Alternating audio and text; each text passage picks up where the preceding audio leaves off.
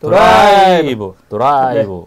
어, 항간에 저기 테크 수다를 본뜬 어? 수다 각종- 시리즈들이 각종 수다 수다. 시리즈들이 나오고 있다는 폭방 같이 네. 나오고 있습니다. 네, 어림없는 것들이죠. 네. 네. 진짜 저희들이 그럴 줄 알고 이름을 잘 줬죠. 네. 테크 저희, 수다. 네. 저희 특허청에 등록되어 있지 않나요? 네, 브랜드 등록돼 있습니다. 네. 드라이브도 상표 등록돼 있고 그러니까요. 테크 수다도 네. 해놨습니다. 어, 돈 많이 나갔습니다. 네, 저는 도안구 기자고요. 네, 네. 함께 하실 분은 정호성. 하드웨어랩 네. 기자 정성 겸 기자입니다. 편집자입니다. 반갑습니다. 정성 기자님으로 말할 것 같으면 네 인텔 규제 20년 전 1등 아태적 1등 영원한 챔피언을 불리고 있습니다. 네. 어 그럼 오늘 첫 번째 소식 어떤 게 뭐, 있나요? 또, 아, 또, 모바일 쪽 소식, 저희 또, 이통사 쪽 얘기 좀 하려고 해요. 네네네. 그래서 딴 게 아니고, 네. 분리공 시대에 이제 또 얘기가 나오고 있잖아요. 단말기 완, 완전 자급자족제를 이제 하겠다고 하고 있는데, 네. SKT는 지금 대환영을 하고 있어요. 근데 분리공시 자주 얘기 나왔는데 네, 분리공시가 뭔지 다시 한번 간단히 일단은 설명해 단말기 사는 곳 따로, 그다음에 단말기를 사고 음. 그거를 개통? 서비스 가업자, 서비스 사업자를 마음대로 선택을 해서 거기서 개통을 하는 게 이제 완전 분리공시죠. 지금은 아 단- 내가 스마트폰을 알아서 삼성이나 LG나 뭐 저기 외국산 제품들 내가 사고 지금은 이통사, 아 그쵸 그쵸. 예, 예, 사서 예. 그냥 통신사에 가서 선택을 하면 되는 SKT 거예요. 예. 대리점이든 어딘 그쵸, 센터에 가면 그쵸, 그쵸. SKT로. 바로 개통이 되는 지금은. SKT라든가 여기가 지금 하고 있잖아요. 그쵸. 단말기를. 유통을 같이 하고 있죠. SKT 향 아, 어, 이런 게 그쵸, 있는데 그쵸. 예, 아 예. 그런 걸 없어 없애겠다. 예, 아예 없애겠다. 아예 그 없애겠다고 제도가 하는 지금 얘기 나오고 있는 거죠. 어, 예. 그래서 지금 관련 법안들이 준비 중인데 네네. 이 통사 들마다 좀 이제 보는 관점이 좀 달라요. 그래서 음. 그 얘기를 하려고 하는 네네. 거예요. 딴 게 아니고 이제 왜 달라요? 어, SKT는 좋아하고 KT하고 LG는 떨떠름. 예. 거의 그 상황인데. 그러니까 일단은 가장 큰 원인은 단말기 유통을 하는 회사가 음. 어, LG랑 KT는 자기네가 같이 해요. 네네. 그래서 그 매출이 자기네 매출로 잡히는 거죠. KT 자체 매출로. 아, 근데 어, SKT 같은 경우는 다른 계열사에서 처리를 해주거든요. SK 네트워크스라고. 아. 그래서 자기 매출하고 상관이 없네. 그렇죠. 예, 그런데 이제 네트워크만 문제 아니야. 어, 네트워크스 매출이 줄겠죠. 그래서 이제 거기 이제 동생분이 하시잖아요. 아, 그래요? 네트워크스가. 그래서 일단은 어, 같이 갔다 오신 분은 아니죠. 어, 예, 같이 안 갔죠. 예, 아. 같이 안 가셨고 그 이제 다른 이제 사촌 네네. 동생인 거죠. 아. 근데 일단은 어, 어떻게 되게 좀 정부에서는 사실은 많이 발렸잖아요. 발렸다는 얘기 하면 좀 뭐 밀렸어요. 원래 했던 그 이동통신 정책보다는 기본료 폐지도 안 됐었고 그리고 그거를 이제 그래 이거 안 되면 그러면 요금이라도 해주겠다고 했는데 음. 요금 할인율 높이겠다고 했는데 요금 할인율도 신규 약정자만 되니까 그것도 사실은 많이 발린 거죠. 음. 그래서 어찌됐든 매출이 대폭 주는 상황인데 네. 어 아까 말씀드린 대로 KT하고 LG만 이제 단말기 판매액을 자기네 매출로 잡고 있어요. 그래서 아, 지난해 기준으로 KT 요- 단말기 매출이 2조 2천억 정도 되고요. 그다음에 LG는 잘못하면 그게 확 빠져버리겠네요. 그쵸. 주가 떨어지는 거네. 네, 그렇죠. 아, 그런데 매출 2조로 근데 되게 웃긴 게 이 통사에 계신 분들보다도 네. 어, 담당 기자들이 더 걱정을 하는 것 같아요. 왜요? 아니 그 분리공시하면 안 된다고. 아 기자 기사들이 계속 어, 나오고 기사들이 이게 경제지 쪽에서 오. 이분들이 주주신가? 어, 또 대주주인가? 왜 국민연금이 대주주니까 뭐. 아니 아니 아니 국민연금 대주주긴 하는데 왜 소비자를 네. 소비자 최종 제 말씀드린 것처럼 최종 그러니까 그 단말 그러니까 되게 좀 안 좋은 게 프레임을 그렇게 짠 것 같아요. 어. 사실은 그 정부의 정책이라는 거는 가장 그 최종 소비자, 그러니까 가장 약자인 소비자에 붙어서 네. 기업들을 어 아까 공정거래나 이런 쪽을 통해 가지고 감시하고 그 시장 상황이 공정하게 겨- 공정하게 경쟁이 되는지를 보면 되는데 음. 과열 경쟁이란 얘기를 해요. 음. 경제학 용어에는 없는 내용이거든요. 네네. 경제학상 경쟁이 돼야지만 어 독과점 사업자가 무너지거나 치열하게 경쟁을 하거나 치킨 게임을 해서 아니면 그 뭐 경쟁에서 진 진 어, 사업자가 나와서 나중에 다시 들어온 새로운 사업자가 그 경쟁 그 경쟁에서 진 업체들의 사업자의 어떤 시스템들을 이용을 해서 다시 시장에 도전하고 이렇게 해서 나뭇잎이 이제 수명을 다해서 나무가 썩어가지고 퇴비가 되는 것처럼 그런 식으로 선순환이 돼야 되는데 이상하게 기업들을 되게 많이 방어하는 그러한 것들을 보여주고 있어요. 그래서 어찌됐든 근데 이통 삼사 또 그 또 나름 이제 브랜드 인지도라는 게 좀 차이가 있잖아요. 그래서 네. 그 판매점 직원들의 이런 유머가 있어요. 그러니까 고객들이 매장에 들어왔을 때 그러니까 제가 물상 말, 말씀드린 것처럼 광고를 규제를 해야 된다는 얘기를 하고 있는 건데 네. 어, SK텔레콤은 바로 알아듣는다. 이통사 이제 소개를 할 때 KT는 가입시키려면 5분, 음. LG는 U 플러스는 10분, 네. 알뜰폰은 30분. 이런 얘기를 하고 있거든요. 어. 알트폰 사업자들이 좀 분발해서 같이 모아서 좀 광고를 했으면 좋겠어요. 어쨌든 그래서 근데 어 이런 속내가 좀 있는데 그래서 SKT에서 국회의원들한테 지금 네. 어, 어떻게 보면 입법 로비를 좀 하고 있어요. 완전 작업 자급제가 도입이 되면 네. 어, 통신 서비스하고 단말기 판매를 분리하게 되면 뭐 이통사는 보조금을 지급하던 마케팅 비용이 절감이 되고 음. 결국에는 요금 인하를 할 수 있다 음. 이런 내용이에요. 그러니까 아, 사실은 오히려 지- 요금 인하 할 수 있다고 어. 얘기 나왔어요? 지금 마케팅 비용 보조금이나 이런 부분을 하고 있으니까 네. 제가 봤을 때는 광고비를 연간 12조씩 쏟아붓는 분들이 네. 광고를 끊으면 되는데 광고비를 좀 언론사들이 있는데 꼭 끊으라고 그래? 나도 좀 받고 싶어. 아니, 그러니까, 아니, 그 광고 안 받고 다른 거 받으면 되잖아요. 그래서 요금 제별로 한 6천에서 1,200원, 아, 12,000원 정도 이제 네네. 떨어진다고 얘기를 하고 있고요. 음. 제조사들은 단말기를 직접 판매를 하니까 이제 가격 경쟁력이 높아지게 되고 음. 결국에는 단말기 출고가가 떨어질 거다. 음. 얘들 잘 알고 있네요. 왜 안 했죠? 이렇게 아. SKT 이렇게 잘 알고 있는데 왜안 있죠? 뭐 소송 간에 만에 막 이런 얘기도 아. 그러니까요. 뭐, 이, 음. 어, 되게 재밌어요. 그래서 내놓는 게 이통 시장의 구조적인 혁신 방안이에요. 자기네 네네. 내놓는 방에. 음. 되게 게, 그리고 알뜰폰은 단말로 인한 경쟁 열의를 해소할 수 있다. 뭐 이런 얘기를 하고 있어요. 그래서 제조업체들도 환영해요. 이렇게 제조- 되면 제조업체들 입장에서 보면은 지금 그 대리점 문제를 다 떠안아야 되잖아요. 기존에 있는 대리점도 이슈가 발생할 수 있잖아요. 결국엔. 돈의 문제예요. 돈의 문제인데, 대리점 대- 속여봤다는 거잖아요, 일단. 어, 아닌가요? 그, 그러니까 숫대밭은 아닌데, 그만큼, 어, 단말기를 다양하게 보유할 수 있는 그런 대리점들이 많지가 않다라는 거죠. 음. 근데 저는 어떻게 보면 대리점 구조가 아니라 판매점 구조로도 바뀔 수 있다고 생각을 하고 있고요. 음. 왜냐하면 결국에는 그 스톡 재고에 대한 물량을 어떻게 처리할지에 대한 관건인데 그거는 시장이 바뀌게 되면 왜 해외나 이런 이런 식 우리나라가 좀 되게 좀 이상한 시장이잖아요. 음. 해외 같은 경우들은 다 이제 어 단말기 따로 사고 해서 유심만 껴서 쓰고 다시 버리고 이런 식으로 할 수 있는데 음. 우리나라만 이상하게 어떻게 보면 좀 잘못된 정책으로 해서 그게 계속 20년, 30년 넘게 가고 있는 거라서 통신사가 계속 그걸 장악하고 싶었죠, 단말기 업체라고. 그렇죠, 그렇죠, 그렇죠. 경우는 예, 완전히. 예, 예, 맞아요. 음. 그래서 그뭐 진짜 삼성전자 분들도 SK텔레콤 만나면 고개 숙였다는. 어, 그렇죠. 아예 아마. 너네 전 전형 전적으로 만들어줄게 SKT. 물론 시장 점유율 50%니까 음. 50%를 먹는 대신 나머지 것들은 뭐 늦게 출시하거나 음. 기능 빼고 출시했잖아요. LG나 KT는 그래서 어쨌든 경쟁이 공정하지 않게 만들었던 요인도 있기 때문에 음. 저는 뭐 어쨌든 공정거래위원장이 지금 어, 새로 취임하시고 재벌들의 어떤 불공정한 행위에 대해서는 뭐 아주 엄격하게 어, 잣대를 한다고 하니까 좀 음. 일단은 뭐 기대가 되고요. 일단은 그래서 SK 같은 경우들은 뭐 상반기 매출 상반기만 매출이 단말기 유통 사업 매출이 2조 2천억이에요. 아, 다들. 네, 2조 대요. 전부 다 2조 2천억 수준이니까 거기에서 순이익이 무려 288억. 오, 알짜네요. 알짜죠. 네. 10%? 네. 10%가 아니고 1%. 1% 1%? 네, 1%. 순이익 1%. 근데 2조인데? 2조의 순이익. 영업이익이 아니라 아. 순이익. 그러니까 순이익 순이익 다 빼고 다 빼고 알짜네. 유통했는데 알짜네, 알짜네. 300억이 남아. 300억이 와, 남으면. 직원을 몇 명을 쓰겠어요. 네. 그러니까 음. 이걸 놓치기 싫은 거고 네. 아마 예, 여기 어, 여기 회장님이 좀 싫어하겠죠. 예. 네, 요 문제는 또 그러면 이번 달이나 뭐 추석 때까지 계속 논의가 되고 있는 뭐 거예요? 9월 정기 회전에? 10월 달, 예, 9월 10월 달까지 해야 되는 SK SKT에서 그 이제 요금제도 이렇게 또 해야 되고 하는 상황이라서 음. 결국에는 그 이게 그냥 고시만 되는 게 아니라 법이 아예 만들어져야 되는 거예요. 분리공시 아. 되는 법이 그렇게 하는 부분이 있기 때문에 어쨌든 어, 되게 재밌을 것 같아요. 그래서 어찌됐든 어, 통과가 되면 어, 최종 소비자한테 좀 어, 효과적으로 요금제 인하 뭐 지금 뭐 보편적 요금제라든가 뭐 이런 부분 하겠다고 하는데 훨씬 더 효과가 크지 않을까 저는 개인적으로 생각을 해요. 알겠습니다. 네. 두 번째 뉴스는 어, 요 뉴스가 있는데요. 여기가 공무원 있잖아요. 네네네. 그 IT 하는 분들 있잖아요. 아, 그쵸, 그쵸, 그러니까 그쵸. 공공 부문의 비교, 비정규직의 정규직 전환 계획.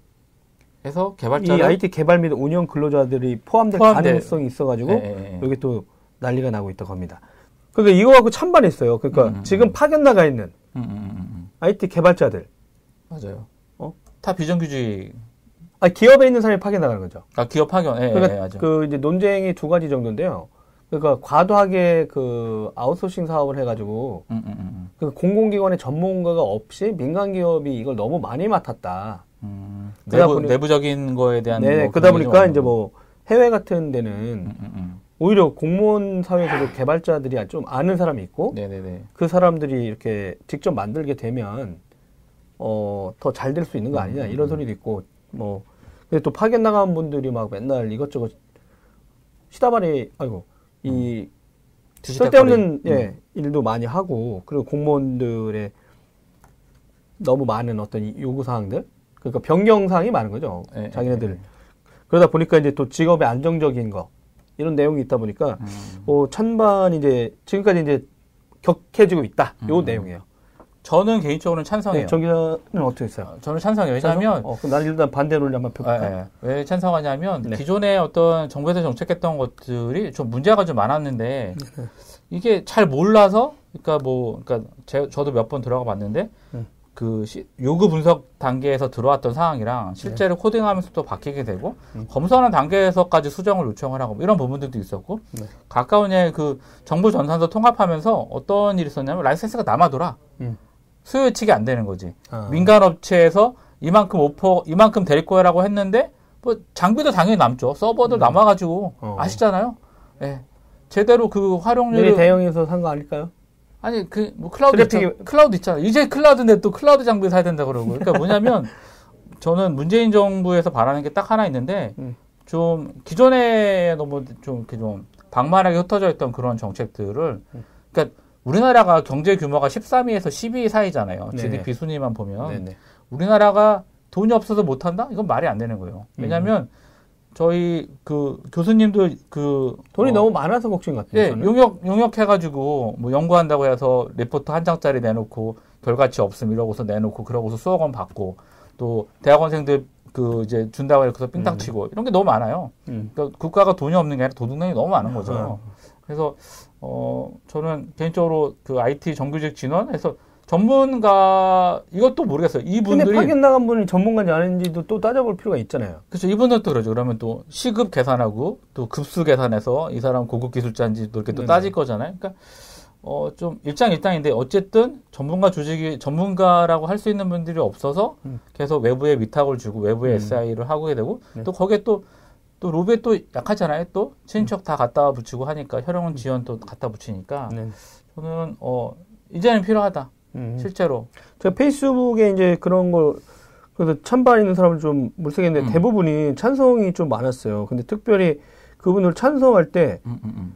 특별히 이유들을 안 달았어. 음, 음, 그냥 음. 찬성합니다. 찬성합니다 했는데 이제 어떤 분들이 있었냐면은 어, 보면은 이제 조인현님이라는 분이 어, 기업체들은 채용 악화가 되겠지만 시스템 품질보다는 음. 관계가 중요한 업체들이 고전할 테니까 그러니까 시스템 품질 좋아질 거다. 뭐 그렇죠. 그 다음에 이제 또 의도는 찬성인데 또 실제 실행에 대해서는 퀘스천 개천하는 분들도 이제 음. 고건 박사 같은 경우 음, 얘기해줬고요. 음, 음. 또 김혜령님 같은 분은 찬성하는데 이를 안 썼다. 안 썼다. 근데 이제 음. 공공 소프트웨어 품질이 올라갈 거라 기대한다. 음. 공공 홈페이지 들어갈 때마다 혈압이 올라간다. 음. 근데 아 이제 독일에서 독일에서 이광빈 기자가 아왜 댓글을 달았어요. 그래서 이광빈 이게 누구야? 우리나라 이- 어 그때 독일 어 아. 특파원을 갔죠. 네. 네. 재미있는 주제네요. 전 반대 올시다. 아. 이렇게 놓고. 왜 그러냐면, 개발자는 공무원, 공기업 직원의 길로 들어선 순간 관리 자격이 되기 십상입니다. 근데 여, 여러분, 이 이광빈 관리를 해야 된다는 예, 얘기죠. 관리자가 되기 네, 십상이다. 네, 근데 네. 이광빈 기자는 연합뉴스 기자고, tech 쪽도 취재 많이 했고요. 정치, 그 다음에 경제, 사회. 이런 아주 똑똑한 엘리트 음. 기자기도 하죠. 진짜 실력도 좋고, insight가 엄청 좋습니다. 음. 지금 3년간 네, 우리 곁을 떠나 지금 독일 베를린에서 개고생 중입니다. 근데 관련 기업 기관이 개발에 의욕을 보이더라도 지속성과 연속성의 문제가 있다. 결국 고유 개발 업무보다는 개발 외주 업체들을 관리하는 역할에 그칠 수 있다. 관 조직 특성 때문이다. 관 조직 내부 권력 구조도 영향을 미치죠. 관 조직에서 개발자 출신이 우위로 올라가긴 정말 어려울 것입니다. 관 조직 내에서 개발 업무가 아무리 중요한들 핵심 업무가 되기 어렵습니다. 관은 관마다의 핵심 업무가 있죠. 결국 개발은 주변부죠. 그러다 보면 윗선에서도 개발에 대한 이해 자체가 떨어지는 데다가 IT 관련 구호를 내세워 마치 시대에 앞선 관료인 것처럼 치장하는 데 활용될 수준도 있습니다. 그러다 보면 공무원이 된 개발자는 안정된 직장을 가지겠지만 개발자로서의 업을 사실상 하기는 어려울 수 있습니다. 이렇게 세월이 좀 흐르면 공공기관의 개발팀은 기존 시스템 유지 보수 정도를 하고 실질적인 개발은 외부 개발 업체를 선정해 하게 되는 수순을 밟을 수 있습니다. 다만 관에도 공공 부분이 필요한 IT 프로젝트를 제대로 기획하고 외주 업체와 효율적으로 커뮤니케이하기 위한 개발자 출신 또는 개발 이해도가 있는 똘똘한 IT 매니저는 정말 필요하다고 봅니다. 대안으로 직급이 높은 IT 매니저를 각 기관의 개방형 공무원제로 채용하는 건 어떨까 싶네요. 이거 찬성하는 거야, 반대하는 거야? 갈 수, 어딘, 그게 걱정이 되는 거죠. 문제도 있고, 그 단순 업무, 그 관리 업무로 빠질 확률이 있다. 아웃사이더가 되고, 이제 비, 주류 핵심 업무가 아니다. 관에. 근데 또 막판에 보면 이제 만약에 대안으로 정 이런 문제가 있지만 이걸 좀 해결하려면 IT 매니저를 각 기관의 개방형 공공, 공무원제로 채용하거나 또 직급이 높으면 아무리 개발이 주변부라도 관련 업무에 의견을 중시할 수밖에 없다. 높은 사람이 하니까. 자기. 그래서 현장 개발자들의 추, 취업 루트가 될 수도 있고 그냥 되는 생각입니다라고 했습니다. 어, 노상문 대표님은 SI 업체 가면 반대 논제를 찾기 쉬울 거라고 얘기했습니다. 어, 그리고 권영길 대표님은 어, 장기적 관점에는 찬성하는데 어, 반대다. 지금은 현재 인력이 정만 바꾸면 사람이 문제가 아니라 사람도 문제다 이런 얘기가 된답니다. 음. 어 그리고 어, 조성범 알리클라우드 지사장님은 어, 난 반댈세 개발자, PM, 공무원, 조직 속성상 종국엔 코딩 대신 리포트 쓰고 개발은 하청하게 됩니다. 방안은 정부가 개발비는 계약금만 최저 금액만 주고 running guarantee를 주면 어떨까 합니다. 널리 쓰려, 쓰려면 인센티브를 서비스 종료 시까지 주는 걸로 발코딩 방지를 위한 차압용 담보를 거는 거예요. 이런 내용이 있습니다. 근데 요게 지금 이제 어떻게 보면 tech 분야에서 이제 개발자의 이슈냐 이렇게 했는데 요걸 거, 이렇게 멀리 이렇게 거슬러 보면은 IT 시스템의 아웃소싱 그러니까 이제 전문 인력을 밖에 있는 전문가 그룹에 맡기는 방식이 있었습니다. 그걸 아웃소싱이라고 하고 심지어 아웃소싱을 했어요. 근데 그거를 해외로 나갈 때는 이제 offshore이라고 그랬나? 네. 그러니까 해외에 있는 전문 집단에 또 위탁을 맡겨. 그러니까 이제 인도 같은 나라죠. 근데 실제 우리나라 SI 업체들한테 그 대기업이 SI라는 회사한테 뭔가 위탁을 주면서 비용이라든가 이런 얘기 많이 했었거든요. 그러다가 이제 재발등 뜨는 거죠. 고객들이 그래? 그럼 인도 가면 더 싼데? 막 이런 걸 또 알게 됐고요. 근데 또 한편으로는 이 아웃소싱이 이제 내부에서 그 개발 조직이나 이런 능력이 떨어지게 되잖아요. 순차적으로. 그렇죠. 예. 그러다 보면 외부에 있는 사람들이 하자는 대로 갈, 갈 수밖에 없는 문제가 생길 수도 있어요. 그러니까 장단점들이 있죠. 그러니까 아웃 전문 업체한테 맡기고 그들하고 협력해서 갈 것이냐, 아니면 일년 일정 정도 안에 있는 데다가 개발 조직을 두고 할 거냐라고 하는데 어, 과연 진짜 다 그 걱정을 하는 것 같아요. 관에 들어가서 개발자 한두 명 뽑아서 지금 그 업무에 맡긴다 한들 그 사람들이 진짜 그 시스템을 계속 개발해 나갈 수 있을 거냐. 그, 그 사람의 수준에 따라서 이제 그 관의 시스템이 정해질 수 있다는 거. 그 다음에 이제 진짜 우리나라 관은 그런 거 안 시킨다. 또 뻔히 이제 저기 재하청 주게 돼 있다 또 그 하다 보면 그렇죠. 가장 큰 문제는 그건 것 같아요. 가불병정으로 내려가면서 음. 비용들이 뭐 진짜 말도 안 되게 절반 이하로 까지게 되고 갑은 20% 먹고 던지고 80%에 던지고 음. 80%는 또 받아서 또 15% 띄고 또 던지고. 그래서 저 또 그런 것도 있는 것 같아요. 그러니까 어떤 분들은 이제 뭐 이런 내용 하면서 지금 이제 미국 사례도 나오고 했는데 어떤 분들은 그 뭐냐면 월급이 낮은 거예요. 음. 관 쪽이. 음. 대신 안정적으로 갈 수 있으니까. 그렇죠. 연금이랑 이런 게 있기 그렇죠. 때문에. 그렇죠. 예, 예. 그러니까 이제 민간 기업에서 계속 있던 전문가들도 아, 음. 나는 좀 안정적으로 하고 싶어. 이렇게 해서 이제 그런 경력에서 가고 음, 음. 대신 월급은 이제 뭐 자기 민간 기업에서 벌었던 연금들도 음. 있으니까 그렇게 하는 분들도 있을 수 있고. 음, 근데 이제 우리나라 같은 경우는 지금 이제 아마 다 모든 분들이 이제 그런 갈등이 생기는 거죠. 그러니까 지금 파견 나가 있는 사람이 진짜 실력자로 볼 수 있는 거냐. 근데 그 사람 그냥 공무원 된다 그러면은 어, 걔 실력 없는데 그냥 파견 나갔다가 운대 좋아가지고 된 거 아니냐 이런 얘기도 나올 거고 그러면 진짜 프로세서 절차를 다시 밟아야 되는 거 아니냐 이런 얘기가 있잖아요. 적절한 복잡하죠, 적절한 좀 어떤 뭐 채용 절차라든가 좀 모든 모든 종사자를 좀 어그리할 수 있는 음. 그런 게 좀 필요할 것 같아요. 네. 근데 저는 이제 요 내용이 이제 개발자 사이에서도 약간 핫한 이슈긴 한데 음. 좀 안타까운 거나 내지는 어, 좀 너무하네 이런 생각이 들었어요. 뭐냐면 어, 창조과학 같은 거죠.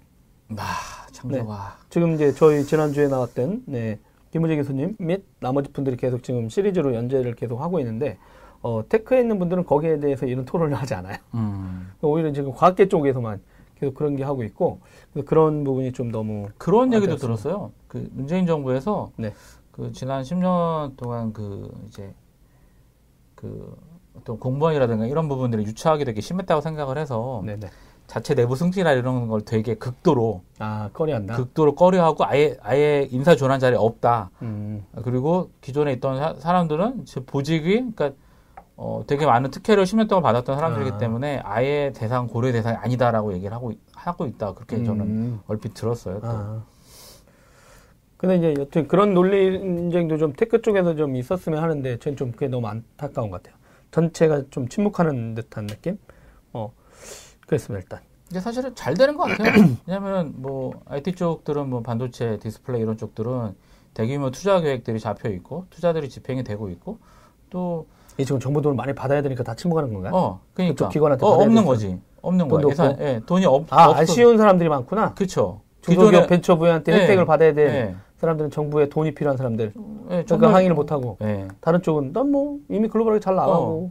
전방 후방 다 음. 우리는 시스템이 갖춰져 있는데 과학기술계 쪽은 사실은 아웃풋이 크게 뭐 바로 보이는 게 아니잖아요. 저는 또 네. 두려운 게 갑자기 이러다가 또 되면은 또 아, 대한민국 노벨상 뭐 또 추진위원회 뭐 이렇게 해가지고 아니 또 근데 이제 청와대에서도 이제 문제의 심각성을 좀 인식하고 있나 봐요. 왜냐면 그 진보 과학계 전체가 지금 다 들고 일어났죠. 이거는 과학과 종교의 문제가 아니라 과학과 비과학의 문제다. 그쵸, 그쵸. 상식과 비상식의 예, 문제. 예, 이런 맞아요. 얘기가 예, 해서 예, 예. 계속 하고 있으니까 음, 음, 음. 어 이제 자기네들이 생각했던 것보다 더 큰 반발들 그리고 이제 그쪽 자기네 계속 지지해 왔던 세력들에 대한 이탈 이런 걸 두려워하는 것 같아요. 안 그러면 이제 여태까지 다른 쪽에서 이제 했던 실력 없는 분들만 자기 주위에 남게 되겠죠. 그쪽 전체가. 그렇죠. 젊은 사람들은 다 이제 아 끝났다 이 정부는 끝났다라 음. 과학계는 아마 더 이상 희망을 가졌는데 오히려 이렇게 발등 찍을 줄 몰랐다 이랬는데 아마 그런 민심들이 꾸준히 좀 전달되고 있는 것 같은데. 어 그리고 얘기했습니다. 그 저는 반대해요.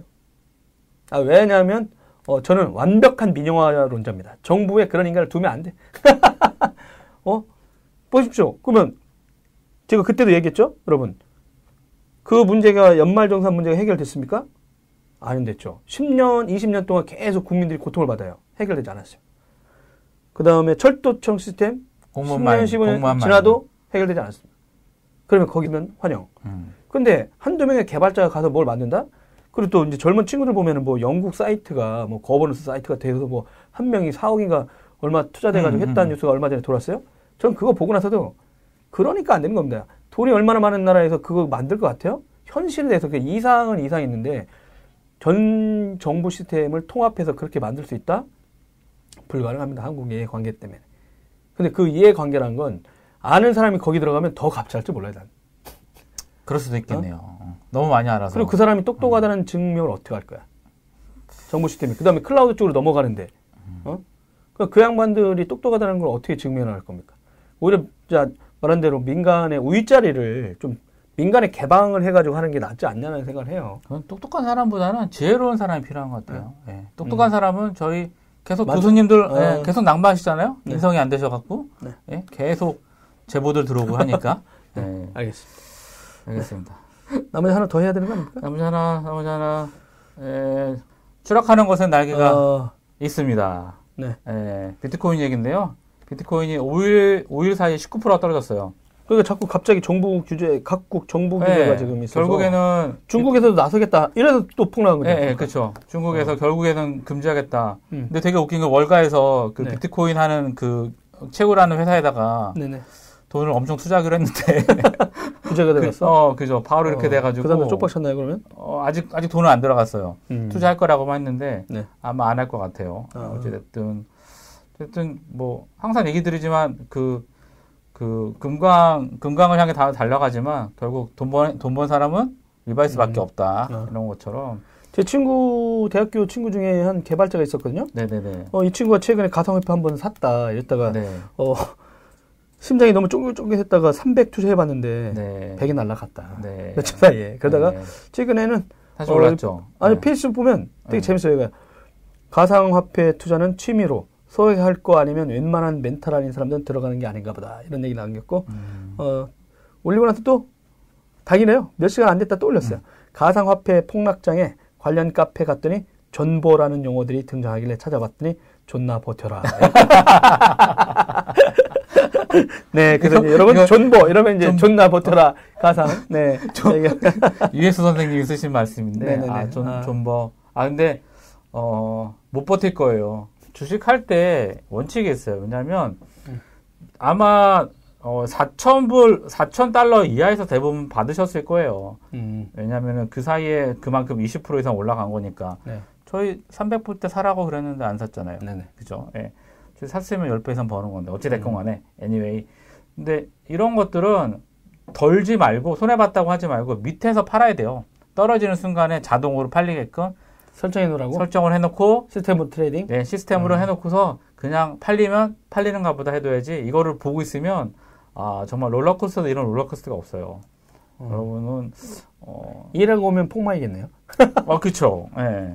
음, 그래서 결국 어찌됐든 규제가 돼서 저는 더 떨어질 거라고 생각해요. 왜냐하면 이게 비트코인이 올라갔던 이유는 처음에 아니, 그러니까 안 올라갔던 이유는 뭐냐면 유통하는 채널이 없었고 그리고 어 이게 금처럼 한정된 재화인 거예요. 네네. 한정된 대화에서 채굴을 해야 되는 상황이기 때문에 되게 거기에 특성화된 어떠한 그런 것들이 이제 필요했기 하드웨어나 필요했는데 음. 저는 개인적으로는 어 좀 긍정적으로 작용할 것 같은 게 IT 산업 네. 이제 중고 물품들이 쭉 그래픽 카드, 메모리, 음. 메인보드 이런 거 쏟아져 나올 거다. 네. 하다못해 CPU까지. 아, 그래서 저는 가격이 좀 떨어지겠네요. 네. 어, 4기가 메모리가 6만 원이더라고요. 아, 그렇습니다. 2만 5천 원 주고 샀는데. 아, 글쎄 말이에요. 아. 여기 이제 블록체인, 가상화폐 이런 쪽 중에 이제 곁가지 뉴스가 하나 있어요. 어, 제가 SDS가 얼마 전에 인공지능 뭐 대화하는 거 만든다고 해가지고 어, 그쵸. 제가 거의 출입을 안 하다가 음, 음, 어, 오랜만에 이제 연락처 찾아가지고 음, 음, 나도 좀 메일링에 좀 넣어줘 이렇게 했더니 바로 왔더라고요. 음, 음. 근데 오늘 되게 재미난 게 이제 블록체인 이걸 해운 물류에 적용한 사례를 발표했어요. 어. 그래서 이제 삼성 SDS가 거의 물류 회사거든요. 그래서 삼성전자 그룹사 전체 SI 반도체를 그러니까 다 B2B 총괄- 회사니까 총괄 그러니까 당연히 뒷단에서 엄청난 시스템, 걸 만들었잖아요. 어, 맞아요. 그래서 그 이제 첼로라고 있어요. 이름이 첼로야. 음, 음, CLL로 테크페어 2017 행사를 했어요. 여기에서 이제 블록체인을 갖고 해운 물류 보안성 강화 및 업무 속도에 음, 음, 적용해보고 금융보험 업무로도 확대했다는 거예요. 음, 음. 그러니까 이제 어떻게 보면 이런 거 이제 가상 화폐 시장에 주목을 하는 것도 좋은데 직접적으로 음, 음. 오히려 이제 그런 기술을 갖고 어느 분야에 이렇게 적용하고 있는지 정 투자하고 싶으시면 그런 걸 찾아서 보는 것도 나쁘지 않은 것 같아요. 음. 그러니까 이왕 근데 이제 기업들 입장에서는 어 이런 식의 그, 그 핵심 기술을 이용해서 자기네 업무 쪽에 확산시키고 있잖아요. 그러니까 그런 회사를 한번 찾아보는 것도 단발성으로 가서 막 했다가 머리 쥐나지지 마시고 심장 너무 쫄깃쫄깃하는 거 하지 마시고 어 그렇게 해도 정신 건강에 좋지 않을까 이런 생각이 음. 듭니다.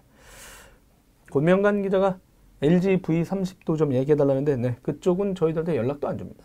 뭐 다 아시잖아요. 다음 주에 저기 단말기 들고 오세요, 일로.